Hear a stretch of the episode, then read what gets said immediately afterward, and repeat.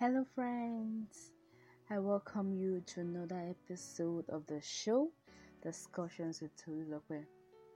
If you're a first time listener, thank you for joining me. I am so happy to have you. And if you're a regular listener, thank you, thank you, thank you, thank you for always checking back. I do not take this for granted.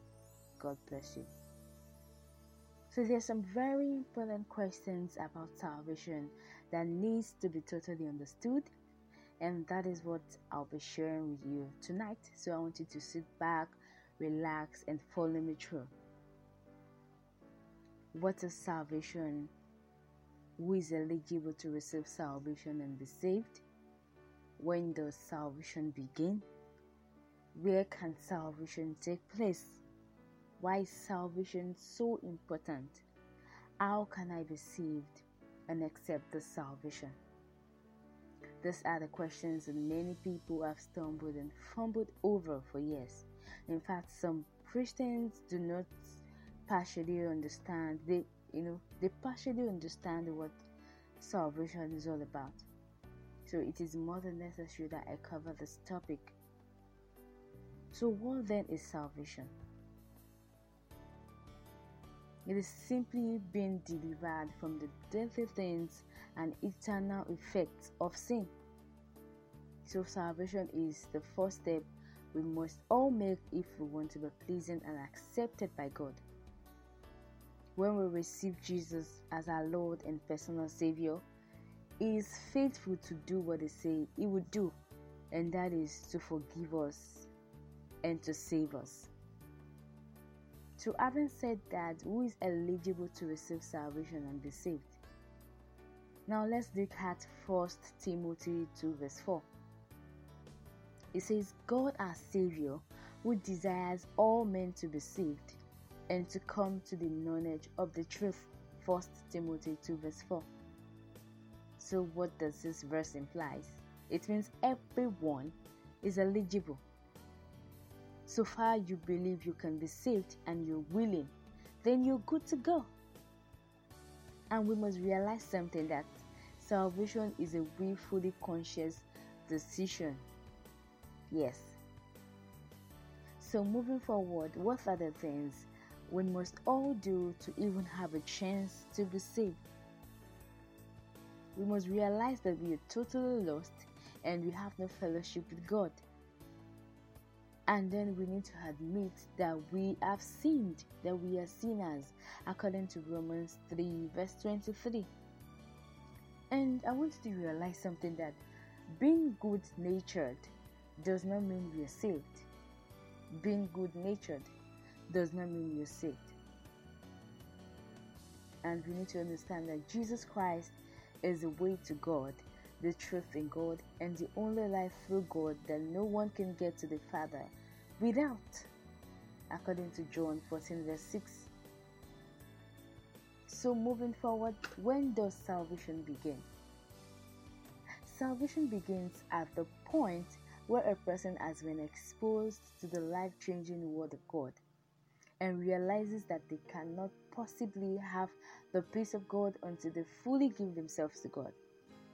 And then confession has to be made like Jesus Christ is the only begotten Son of God. Jesus Christ has died for your sins. Jesus Christ paid your penalty of faith in your place. So salvation begins at the point where a person can confess this with their mouth and believe it totally with your heart. And then salvation begins to clean them and make them as God will have them to be. And I wanted to know something that salvation is a process and not an immediate perfecting. Okay? It's a process. So, where can salvation take place? Now, it is not necessary to be in an actual church building, it can happen anywhere. Let's say your room, a gathering, a believers gathering, anywhere. I mean, anywhere. And then no certain age is required as long as the person is able to know right from wrong. So once a person recognizes the voice of God and gives place to the Spirit, salvation begins to take place and cannot be stopped by any other person or thing, idea, custom, or tradition, what have you. Let me let you know something that salvation is not a feeling, it is a reality. Salvation is not a feeling, it is a reality. It is real. Once you're saved, no one can take away that from you at all. It can't be taken away. In fact, Satan will try to make you feel that you're not saved because you mess up along the line. But A, you must remember that no matter what, your life and salvation are both hidden in God, and no one else can take that away. I want you to read Colossians verse 3 later on. So, why is salvation so important? Knowing Jesus as your personal Savior and Lord is the most exciting relationship that you can ever have on this earth. yes, because it puts you into full fellowship with God every time. It is also the beginning of a life of faith based adventure with the all loving and all powerful God. And remember that Christianity is a relationship and not a religion. In religion, you have to earn your way into righteousness.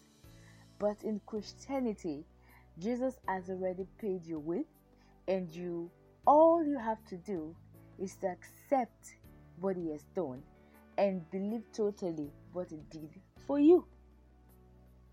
And then you confess, and then the relationship starts.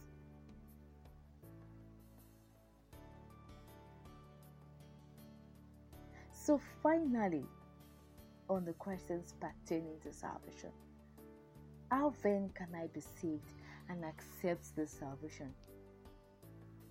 We need to understand and perform according to Romans 10, verse 9 to 10. Yes, I'm giving you an assignment. I want you to read Romans 10, 9 to 10 and also Second Corinthians 5 17 First John 5 11 to 13. I want you to read all of that.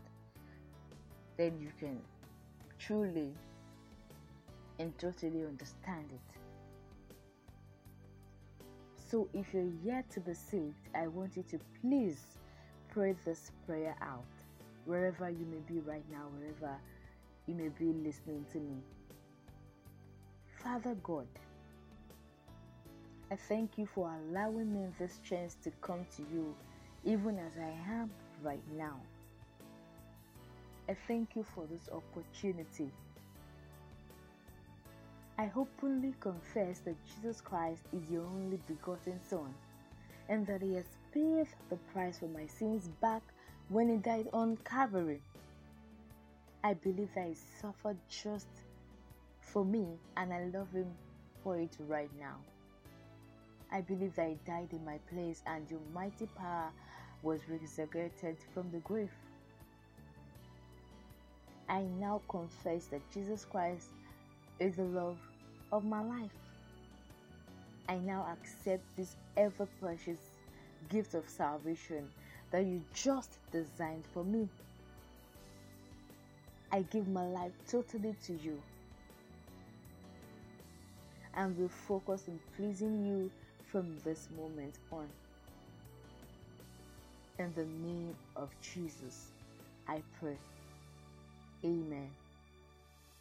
Thank you for following me through on tonight's show. I really do appreciate you. God bless you. God bless you. God bless you. And have a good night.